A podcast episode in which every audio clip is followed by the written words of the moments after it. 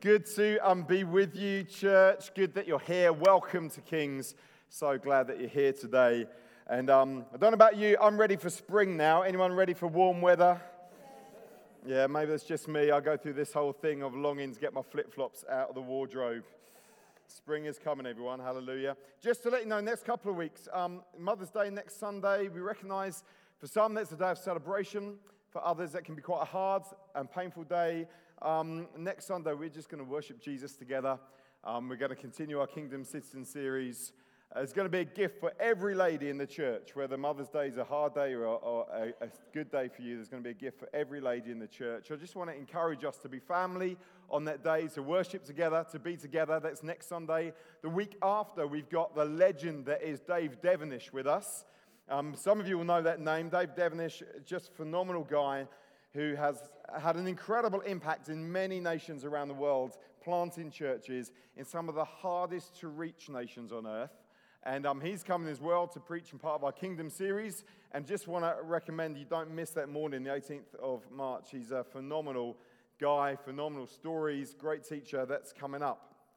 So, what does it mean to live as a citizen of the kingdom of God? That's what we've been looking at over the last couple of Sundays, couple of months actually, here at King's Church. And last week I preached about kingdom finances, specifically this verse from Matthew 6, where Jesus said, No one can serve two masters. Either you'll hate the one and love the other, or you'll be devoted to the one and despise the other. You cannot serve both God and money. We looked at why money was such a bad master. Now, kingdom citizens are not called to conform to the patterns of this world. We're called to live according to the culture and the values of the kingdom of heaven. And that is certainly true when it comes to what we do with our resources, what we do with our money. We need to be informed by the Bible, inspired by the character of God. And really, this week is part two of the message that I began last week. Jesus is completely clear that um, money is a spiritual thing. Uh, we can't separate our lives off into kind of this is the stuff that I do with my money, and then this is my Christian life over here. Jesus is clear that what we do with our money is a spiritual thing, they're, they're not disconnected. And what we do with our money says something about what we really believe, about who He is, about what we're here for, about our lives. And some of the evidence, actually, of what God has done in our lives is seen most clearly in the decisions that we make with our finances. So, for example, in um, Luke 19, I'm just going to be I'm going all around the place today in the Bible. Stay with me. Uh, the verses will be on the screen. If you want to turn up, make sure what I'm saying is true. Please do that in your Bibles. Luke 19, we hear a story about a guy called Zacchaeus. Zacchaeus was a very little man. Um, when Jesus came to see him, um, he had to climb a tree in order to see Jesus because he was so short. And they have this conversation. He has an encounter with Jesus. And Zacchaeus' response, Luke 19, verse 8, is this Zacchaeus stood up and said to the Lord, Look, Lord, here and now I give half of my possessions to the poor, and if I've cheated anybody out of anything, I'll pay back four times the amount. Zacchaeus' response to an encounter with Jesus impacted immediately his finances and the choices that he made with his money and the decisions that he made with his money. In fact, Jesus said to him, Today salvation has come to this house in response to that. Jesus is like, I'm seeing there's genuine evidence of change here because of your response and how it's impacting decisions about money. We see a similar thing actually back in Luke chapter 3. John the Baptist is preaching. John the Baptist came before Jesus to prepare the way for Jesus. And John the Baptist preached the message of repentance, get right with God. And people said to him, Well, what does that look like? What does it look like to get right with God, to repent? Repent is to make an about turn and to live in a different way. What, what does it look like? People said. And John the Baptist said this Luke 3, verse 11. What should we do? The crowd said. And John said, Anyone who has two shirts should share with the one who has none. And anyone who has food should do the same. What does genuine repentance look like? Generosity. It impacts the choices you make with your money. If you have two shirts, why do you have two? You only need one, give one away. It's like there's a cost to it. Be generous with your money, John the Baptist was saying. And then some other people asked him, Well, what should we do? Tax collectors came and said, Well, teacher, what should we do? And he said to them, verse 13, Don't collect any more than you're required to, he told them. What's that? Well, it's about financial integrity and honesty. Uh, what does it look like for us to repent and get our lives right with God? Well, don't collect more money than you should. Don't fiddle your tax returns. Don't make extra claims on your staff expenses that aren't valid. Don't try and make a bit of extra money for yourself at someone else's expense. You see, the Bible's practical. If you're going to follow God and get right with Him, then your financial dealings need to be transparent and full of honesty and integrity. I'm not trying to fiddle anyone here. Then some soldiers came and said, Well, what should we do then, John the Baptist, to get right with God? And he says to this in verse 14 Don't extort money and don't accuse people falsely. Be content with your pay. Don't extort money. Don't use threats or blackmail or force to get money for yourself. Be content with your, your paid. Live content. Don't live forgetting all the time. Be content with what you're paid. It's amazing. Three different groups of people asked John the Baptist, What does repentance look like then? And he says that, well, it looks like generosity, it looks like financial integrity, and it looks like contentment. All about money and resources. There's the three responses that he gave to them. It's amazing. Contentment, honesty, generosity. Maybe the most radical expression of this can be seen in the book of Acts, where the very first church, filled with the Holy Spirit, started trying to work out what it looked like to follow Jesus together. And Acts 4:32 tells us that all the believers were one in heart and mind. No one claimed that any of their possessions was their own, but they shared everything they had. So this first community filled with the Spirit expressed themselves with radical generosity. It goes on later on in that passage to say that some people sold houses and sold land and laid the money at the leader's feet in order to invest in the kingdom of God. We can see very easily and very quickly that what we do with our money is a spiritual thing. It's an overflow of the repentance and the encounter with Jesus that we've had. If Jesus has taken hold of our life, then he has also taken hold of our finances. And if Jesus has not taken hold of your finances, then he's not fully taken hold of your life. It, it, these things are linked. Now, for me, I'm going to be completely honest here. Um, the area where I struggle to let Jesus take hold of my finances is to be able to fully trust that he is able to provide what I need. So I lean towards tightness, okay? I am naturally tight. You may not know that about me, but I am. I'm naturally tight. Um, that's my preference, okay, is to be tight. It's my natural self. By the grace of God and the help of the Spirit, I hope I'm becoming more generous. But without that, I'd be so stingy. Honestly, I really would be the stingiest man on earth. I'm, I'm not bothered by stuff. That's not my issue. I'm really not interested clothes and possessions. I wear shoes until there's holes in the shoes, not because I have a poverty spirit, just because I hate shopping. And it's just like, I just don't want to go shopping. These shoes here, these Converse, four quid from a charity shop. Hallelujah. This t shirt was handed down to our family from someone I don't even know who. And I'm like, well, I'll take that. I just don't care.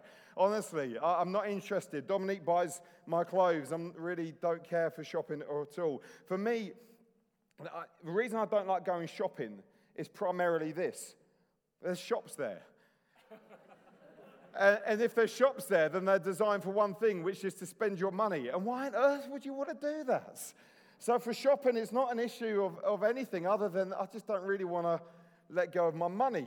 Um, and there are times when Dominique has told me how much she spent on someone's birthday present, and the voice inside my head is this You spent how much? Now, I don't say that out loud. Until now, of course, in front of hundreds of people and online and everything else. But that's my natural default is how much did you spend? Because natural, my natural self leads towards stinginess, tendency towards tightness. I want to be in control of my money. I want to hold it close to my chest. And Jesus is teaching me what it means to live more freely and to trust Him more when it comes to finances. So it's something I'm working on. I'm on a journey, but I want to become more like Jesus. I hope that's the goal of every follower of Jesus, which means I want to become more compassionate. It means I want to become more patient. It means also I want to become more generous because he's the most generous person who ever lived. We remembered the great Billy Graham last Sunday. Again, I want to quote him here. He said that if a person gets his attitude towards money straight, it will help straighten out almost every other area in his life. So, how do kingdom citizens get their attitude towards money right? Where do we start?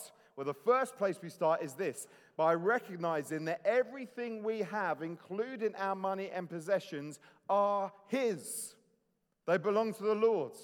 Everything we have is His. If, if we don't land this in our hearts, and nothing else that I say will make sense today, as a citizen of the kingdom of God, you now come under the rule and gracious reign of a loving Father. And by submitting to the Lordship of Jesus, you are surrendering everything you are and everything you have to Him, including your resources, money, finance, and possessions. We read in the Old Testament about King David, one of the most important characters in the Bible in the Old Testament, and he had the opportunity to gather a offering, a collection to build a temple, a permanent place of worship for the Lord, for God. And there's this beautiful verse in 1 Chronicles 29 where David says, Who am I and who are my people that we should be able to give as generously as this? Everything comes from you, and we have given you only what comes from your hands. He recognized the joy of generosity. In, in, building the temple, as they brought their gifts towards making this happen, David knew all we're actually doing is giving back to God what he has already graciously given to us. It belongs to him, it's his, it's not ours. Now, this is foundationally important. When we think money is ours, we're a little bit more reluctant to let go of it. When we recognize it's his, we ask him, Well, what do you want me, therefore, to do with it? The phrase the Bible uses for this is stewardship. Stewardship. To be a steward is to manage or to look after something on someone else's behalf. God has entrusted to us certain things in order for us to steward them well whilst we are here on earth. He has entrusted to us our time, the time that He has given us. We are to steward that well. Uh, we are to use our time well whilst we have time on the earth. He has given us gifts and talents and abilities, and we are to steward them well for the glory of God. We are to think carefully about the things that He has given us. And He has given us some more than others, but He has given us resources, possessions, or finance, and we are to steward them well. He has entrusted them to us for us to care for and consider what we do with these things. Our money does not exist so that we can do with it what we please, according to the Bible. Uh, our money belongs to the Lord, therefore, our spending choices and habits are spiritual things. God's entrusted to us these things. Now, without this idea being at the very heart of the conversation, we'll miss everything else that the Bible says about generosity. If we don't land this thing in our hearts that it's all His, then we'll begin to say, well, why should I be generous with my stuff? It's mine. When we realize it belongs to God, we begin to ask a different question God, how do you want me to use the things that you have entrusted to me? It's a different question we begin to ask. So, how do we grow in biblical generosity? How do we begin to think through what generosity looks like for each one of us? Well, Jesus is clear. Giving brings greater joy than getting. He says that in Acts 20 35. It's more blessed to give than to receive. And I guess all of us know that to some degree, that actually there's great joy in blessing someone and giving to people. There's a joy in the giving. Um, moments like birthdays and Christmas, when you see people open the gifts that you have got for them, there's a joy in it. You love to see it. Obviously, if they want the gift, then sometimes it's a bit awkward if they don't want the thing you've got them. But generally, there's a joy in giving. It's blessed that actually to be generous rather than taking is a beautiful thing. Jesus says we're more blessed to give than to receive. But how do we start on that journey? And I use the word journey very, very deliberately because I don't think any of us ever get to the place where we think, well, that's fine. I'm fully living a completely generous life as Jesus did. I think we're all on that journey towards becoming Christ like. Let me try and unpack what I mean by that. I don't think that this is a static thing. As a Christian, I long and desire for His Word and His Holy Spirit to continue to shape and transform me. So I'm hoping that now, at this point in my life, I am more patient than I was 10 years ago because I've allowed the Word of God and His Holy Spirit to come and shape and transform me. I'm hoping in 10 years' time, I'll be more patient than I am now because I want to ongoing, in an ongoing way, allow His Holy Spirit to change and transform me. It's a journey towards Christ likeness. Um, I want to grow in joy. I don't want to become a grumpy old man, okay? I, I find myself sometimes with a tendency towards becoming a grumpy old man. Um, you can stop talking amongst the two, the two, of you down there at the front. Um, I don't want to become ju- uh, grumpy, jumpy, or grumpy. I want to allow the joy of God to ever transform my heart. I want to be more joy filled now in 10 years' time than I am now because the Holy Spirit's at work and He's a spirit of joy. Uh, uh am I making sense here? It's got to be the same with generosity. I'm hoping I'm more generous now than I was 10 years ago, and I'm hoping I'll be more generous in 10 years' time than I am now because I'm wanting to grow to become more like Jesus, who is perfectly generous.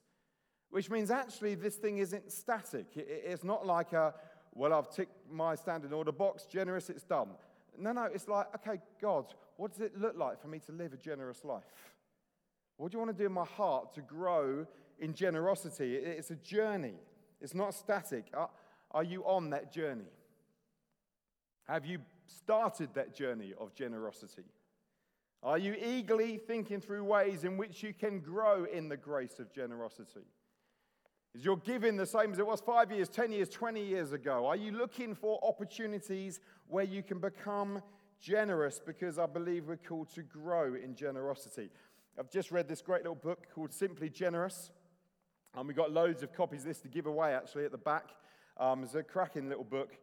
Um, and it talks about what it means to really be generous. And it tells a story of a married couple who, when they got married, they made a vow to one another. And the vow was this they said, We want to become more like Jesus in the area of generosity. So every year of our married life, we're going to seek to give a higher percentage than the year before. They made a deliberate and intentional plan to grow in the grace of generosity. It's not haphazard, it's not random. They're like, this is part of what we want to define our marriage is generosity. So we're going to put a plan in place to grow in that journey. And every year, they review their giving, see can we outgive what we did last year because they're wanting their hearts to grow. They're wanting to grow on this journey. You can read that. We've got copies at the back of that. Generosity is a journey. From stepping out to give for the first time to regular giving to abundant giving to spontaneous giving. It's a journey that we are part of, and we're all at different places on that journey. And here's the thing every time we give, every time we are generous, we demonstrate we're not conforming to the patterns of this world. We demonstrate that we do believe Jesus is right. It's more blessed to give than to receive. So, how do we start that journey? Let's just look at a few principles the Bible teaches us. 1 Corinthians 9, hugely important passage. Sorry, I think it's 2 Corinthians 9, not 1 Corinthians 9.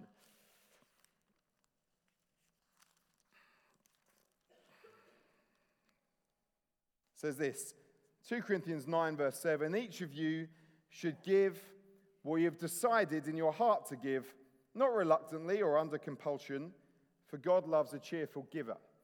Uh, this verse teaches us before anything else that giving is a heart thing. It's a heart thing. It's about what's going on in our hearts. We should decide in our heart what to give. God is always more concerned with the state of our hearts than anything else. Jesus says that our treasure, our, our money and resources, actually goes where our heart is. That you can tell a lot about what's in someone's heart by what they spend their money on. It's a heart thing. So important. Generosity does not flow from the contents of your bank balance, it flows from your heart. It starts there. Elsewhere in the Bible, in Mark 12, Jesus is at the temple and he sees a load of people coming at the temple and, and putting their money in the offering plate. And he says, I saw all these wealthy people, and they came in and put wads of cash. and then I saw this elderly um, widow um, who lived in poverty, and she came and she put two tiny coins into the offering plate. And he said, I'm telling you, that widow has given far more than all the others with all their wads of cash because they are giving out of their wealth. She's given out of her poverty everything that she had. The guys putting the wads of cash in, it wasn't costing them anything. Their lifestyle still continued as was. They still were able to spend money on what they wanted to spend money on. It didn't impact their lifestyle. There's no cost, there's no sacrifice. But for the lady in poverty, Jesus says she's given all that she has. That's cost her something. That's, that's an act of generosity far and beyond, beyond the others. What's Jesus saying? It's a heart thing. It's not an amount thing, it's a heart thing. What's going on in your heart? It's not about oh, what's the minimum I can get away with giving. It's like, what's the maximum I can offer to Jesus? It's a heart thing. Jesus says that generosity begins there. John Wesley once said this Money never stays with me, it would burn me if it did. I'll throw it out of my hands as soon as possible, lest it should find its way into my heart. Here's a man who knows that money is a heart thing. It can have a root in our heart, and actually, generosity flows from a glad heart, a heart which is changed by grace, a heart which is in response to grace. That's why we're told not to give reluctantly or under compulsion. God doesn't want us to give because we feel like we have to give, reluctantly and begrudgingly. No, He wants us to give because we want to give because we know it does us good, because it, we know it, this is God's character in his heart to be generous, because we know he's been so generous to us.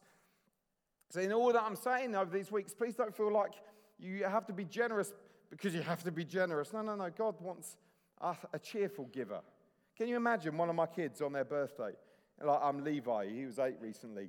Can you imagine me giving him his present and him coming up and saying, Daddy, thank you so much for my gift? And me saying, well, I didn't want to give it to you, to be honest. To be honest, I didn't want to get you anything, but your mom told me that I had to, because apparently that's the thing dads have to do on their birthdays. Can you imagine that response if Levi came up and said thank you? And I told him, well, I didn't really want to do it. I felt like I had to because it's your birthday. No, no, of course. Of course, I want to give to my kids. Of course, I do. I, want to see their faces when they open the present. There's a joy in it. And the Bible says that's the same when it comes to our giving to God. There's to be a joy in it. Don't do it begrudgingly. Don't do it under compulsion. Do it cheerfully. Giving can be so much fun.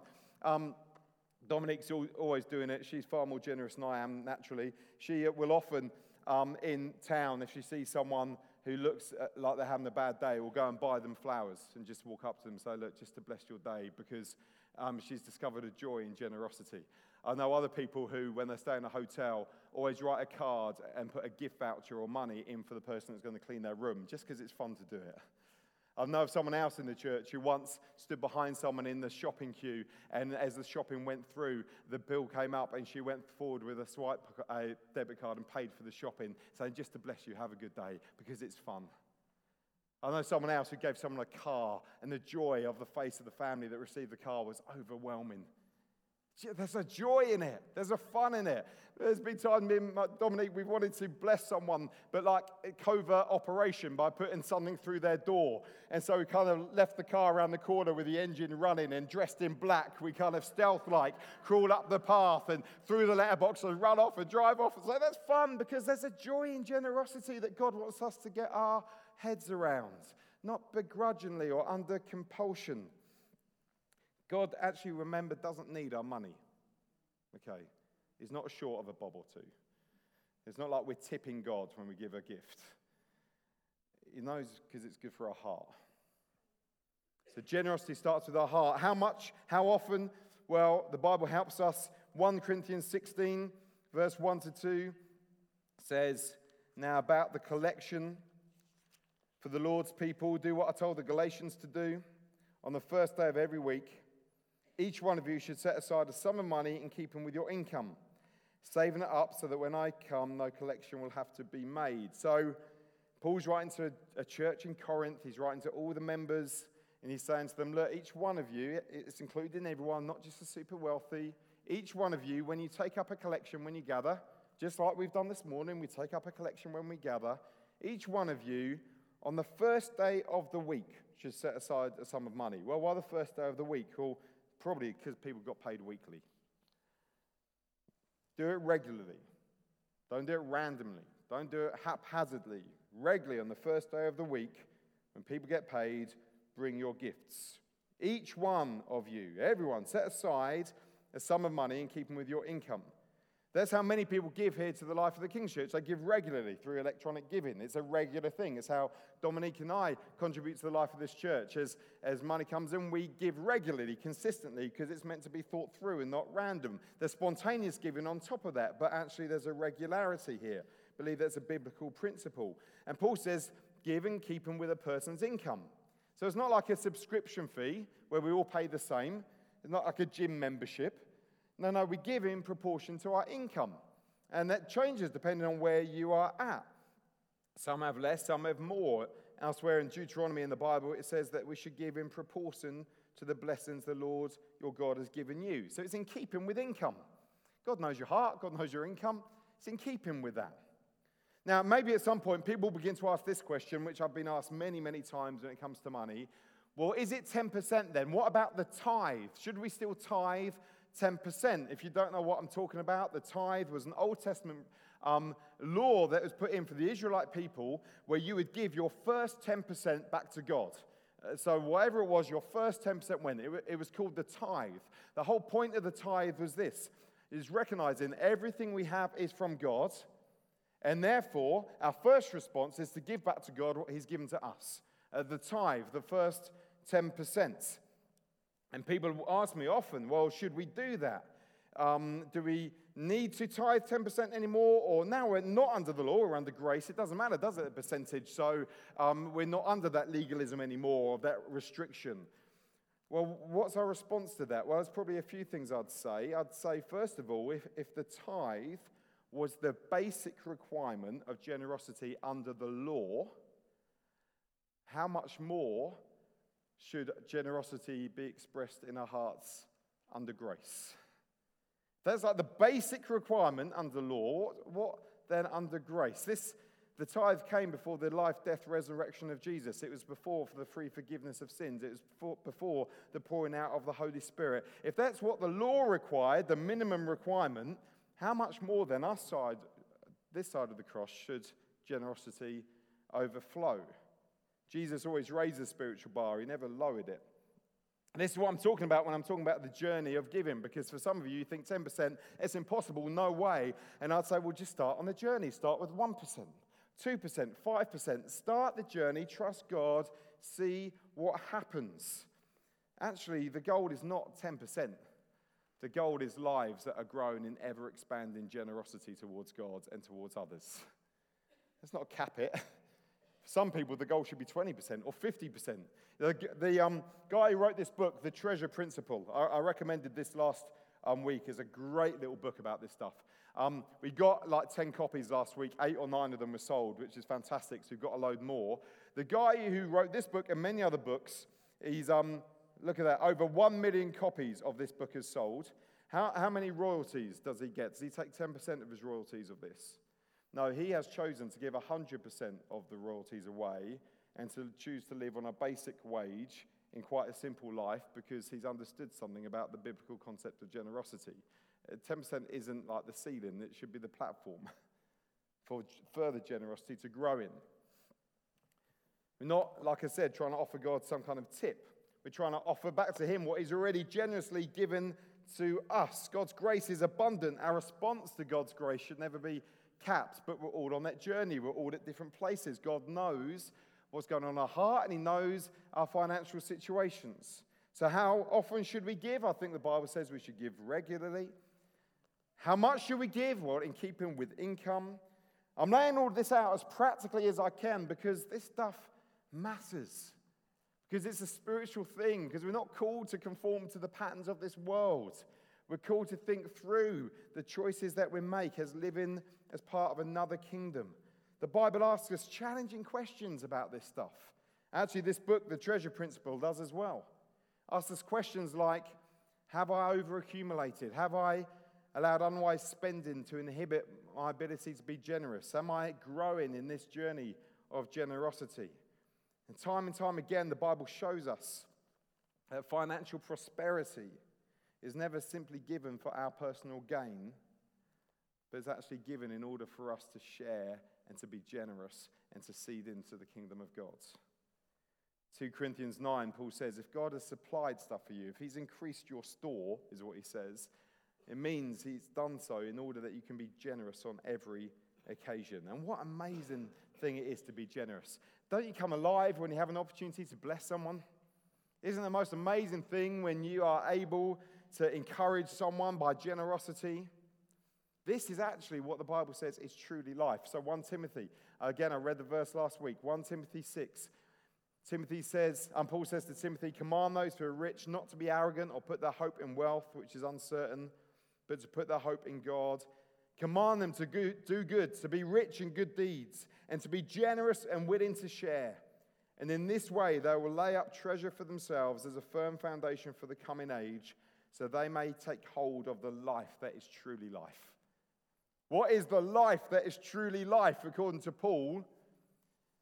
A willingness to share, a generosity, a desire to store up for yourself treasure in heaven, not on earth, as Jesus said. That is where true life is found. As one author said, every day is an opportunity to buy up more shares in the kingdom of God. When we're investing in the kingdom, we're investing in eternity. Let me just finish by telling you a story. This is um, Alfred Nobel. Alfred Nobel was a Swedish chemist who made his fortune um, by inventing and, and producing dynamite. In 1888, he heard the very sad news that his brother Ludwig had died. But his grief about his brother became worse when he read the obituary that a French newspaper had written about his brother's life and then realized that they had muddled up the brothers and someone had read an obituary about his own life.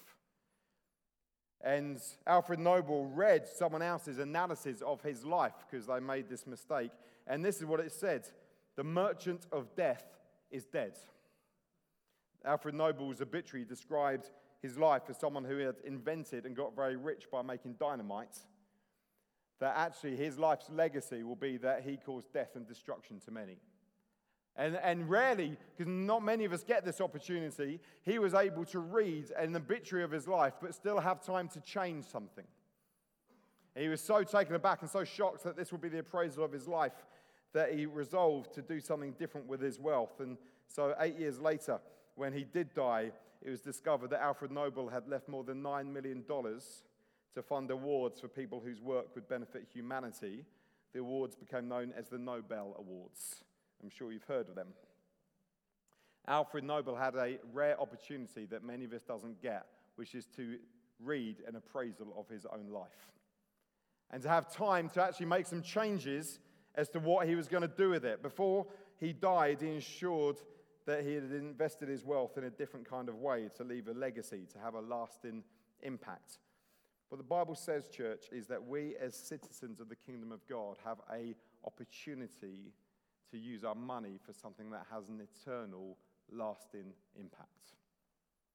Don't store up treasures on earth that can fade and rot and get nicked and damaged. Store up treasures in heaven. Every time we invest in the kingdom of God, it will bear eternal fruit. We brought nothing into this world, the Bible says, and we will take nothing out of it. We are just passing through. But the choices that we can make today with our finances can bear eternal rewards. Every time we give to something like Newday, young people's lives are changed for eternity. Every time you are doing your standing order to the life of the church, it's meaning the Alpha courses and parenting courses and freedom courses and children's ministry and youth ministry and parent and toddler groups are happening, which is changing people's lives for eternity. Every time we give money to stuff like Haiti or See Kenya, it means that people's lives are being changed for eternity. We're not investing our money into stuff that will just disappear. We're putting our stuff into things that are going to have an eternal reward. And that's why Jesus says it's so much better to store up your treasures there than on earth. Generosity isn't something to be avoided, it's something to be embraced. I need to ask myself, Mr. Tight, stingy partridge boy here. One day, when I stand face to face with Jesus, will I wish I had been less generous or more generous? Will I wish when I stand before Jesus that I had given away less or more? Jesus calls us to think about eternity. So, where are you on your generosity journey? Is your life growing in this area? Have you begun the journey? Are you moving forward on the journey? Maybe, like the couple in the book that I mentioned, you need to put a plan in place for how you're going to grow in the journey of generosity. Have you done an audit recently on your generosity levels? Like I said, we've got copies of this little book, The Treasure Principle. It's fantastic. Biblical, inspiring, helpful. Get a copy. Be intentional. Make a plan. This one, Simply Generous, we've got some copies of that with some, with some information about giving in generosity and the journey of generosity. That's at the back as well. Get a hold of one. Make a plan. Be intentional. And pray. Church, pray. Pray on your own. If you're in a family, pray with your family. Pray in your life group. God, let your kingdom come. Let your will be done in the area of my money and my resources. Be bold enough to pray that prayer. I need to let go of my grip on money and trust Jesus more. Do you know what? Every time I've done it, He never lets you down. He never lets you down. Let's pray, shall we?